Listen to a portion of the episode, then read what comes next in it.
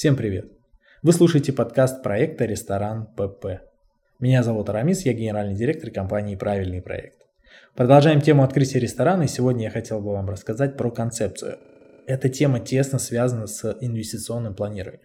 Если вы следите за нашим инстаграм-аккаунтом Ресторан ПП, то вы наверняка уже поняли, что концепция представляет из себя проработку идеи ресторана, в которую входит интерьер, планировка кухни, музыкальное сопровождение, меню, цены и многое другое.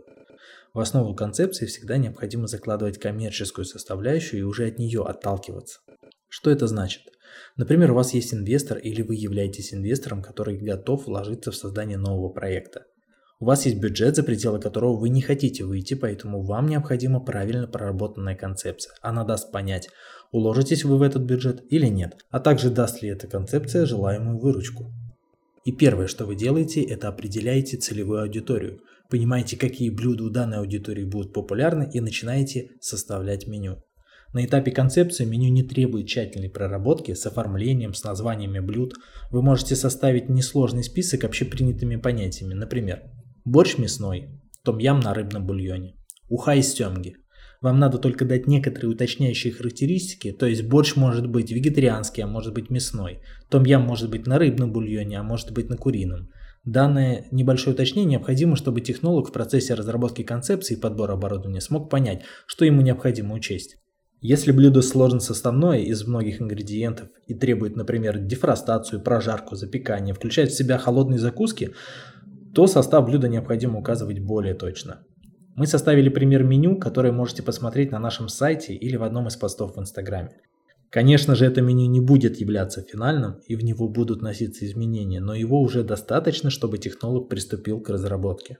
Если у вас возникнут трудности в составлении подобного списка меню, то вы можете обратиться к нашим специалистам и задать вопрос на сайте в Инстаграме ресторан ПП. Не все еще знают, но у нас функционирует клуб для тех, кто хочет еще больше изучить тему открытия ресторана, кафе, доставки еды и узнать о всех нововведениях. На сайте вы можете нажать на кнопку «Подписаться», оставить свою почту, и мы вас добавим в наш клуб. Вступить в него может каждый желающий. И что это вам даст? Вы получите доступ к закрытой информации, у вас появится хорошая возможность познакомиться ближе с сегментом Хорика и с ее представителями. Итак, это было некоторое отступление, и теперь продолжим. После того, как меню составлено, можно начать определение и подбор основного технологического оборудования для кухонной зоны ресторана. Если в меню имеются холодные закуски и горячие блюда, значит в ресторане будут присутствовать горячий и холодный цех. Для мышных изделий цех подготовки и замеса теста. Для приготовления пиццы необходимо отдельное рабочее место и специальная печь для пиццы. А в заготовочном цеху потребуется расположить все то оборудование, которое позволит подготовить продукты для приготовления. Мы уже сделали основную планировку для нашей концепции. Ознакомиться с ней можете на сайте или в Инстаграме каким образом будут осуществляться все технологические процессы, в какой очередности, какое оборудование будет использоваться, какое потребление воды у данного оборудования, сколько необходимо электроэнергии. Все это определяется разделом проекта технологические решения, которые каждый ресторан должен иметь в наличии в случае проверки. По своей сути технологические решения – это планировка кухни ресторана, но более тщательно проработанная. При создании концепции важно, чтобы специалист, который разрабатывает планировку кухни, имел представление о методиках ХАССП и требованиях СанПин. Это, наверное, самое главное для ресторана, за которым следит Роспотребнадзор. На стадии разработки концепции методику ХАССП заказывать пока не следует. Она необходима тогда, когда начнете подбирать персонал. Но такая возможность есть при компетентном разработчике концепции. Если планировку кухни и ресторана будет разрабатывать архитектор или дизайнер, то есть вероятность, что он не будет ознакомлен с санитарными нормами. Поэтому ему необходимо будет предоставить всю информацию, чтобы, например, персонал не попадал в санузел прямо из горячего цеха. Или, например, раздевалка с верхней одеждой не находилась у прохода из кухни в зал, где официанты выносят блюда для посетителей. В разработку концепции также входит планировка зала и его оформление. Так вы сможете понять, в каком количестве и на какую площадь сможете разместить посетителей. Еще это позволит понять, какие дополнительные особенности вы хотите видеть в зале. Например, будет ли в нем ровная барная стойка или круглый барный островок. Какой будет станция для официантов, будут ли столики с диванами, или, возможно, гости будут сидеть на подушках за низкими столиками и так далее. Все это можно описать в текстовом виде и приложить фотографии схожих вариантов мебели, освещения или отделки. Это в дальнейшем понадобится, чтобы дизайнер, который будет разрабатывать проект под выбранное помещение, имел представление о вашей концепции и, на свой взгляд, улучшил ее. Если у вас есть возможность заказать визуализацию концепции зала, то лучше не экономить и воспроизвести ее, чтобы процесс открытия ресторана был еще более понятен для всех участников. Но оказывается, не для всех ресторанов нужна разработка концепции зала. Здесь необходимо отталкиваться от формата заведения. А какие эти форматы бывают, разберем далее. Итак, существует много форматов, которые отличаются между собой площадью и производительностью изготовления блюд а также возможностями обслуживания посетителей. По опыту работы с различными сетями мы можем отметить то, что есть основные популярные форматы ресторанов. Давайте перечислим их. Первое – это формат inline.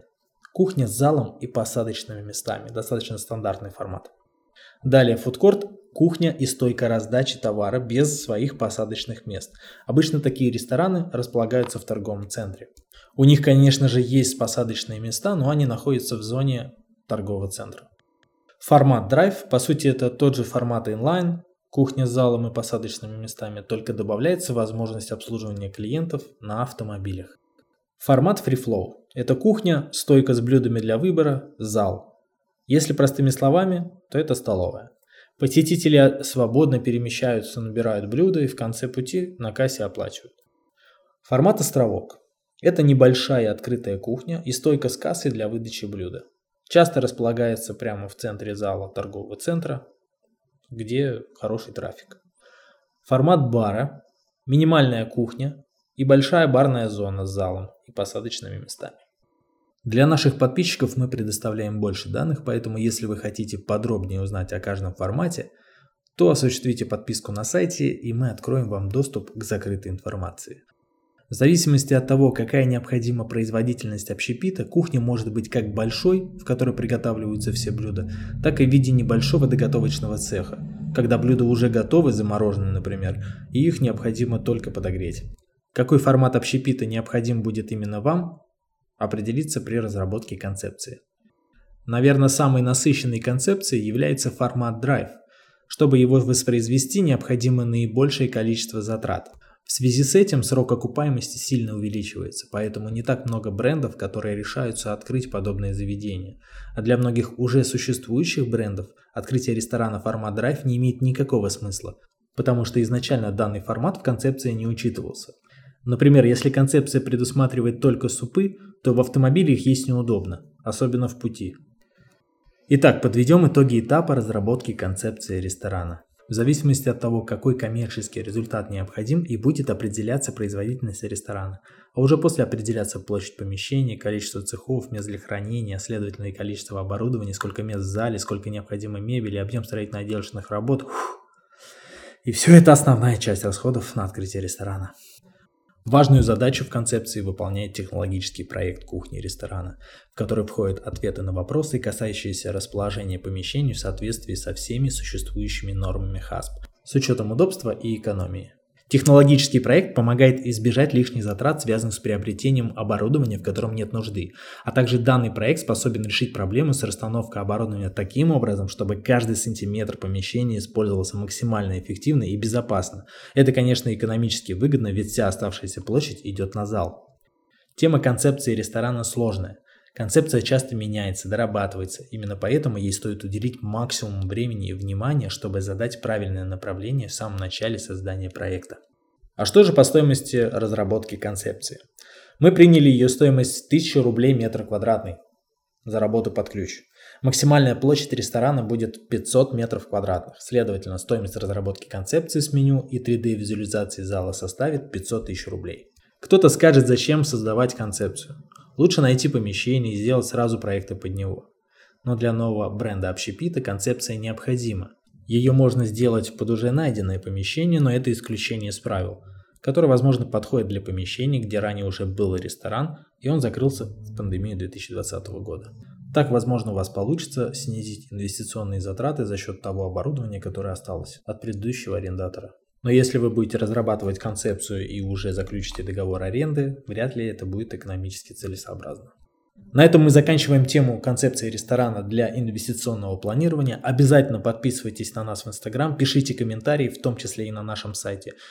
Так вы нас поддержите, а мы на радости будем давать вам еще больше полезной информации. Хорошего вам настроения и до связи в новых подкастах.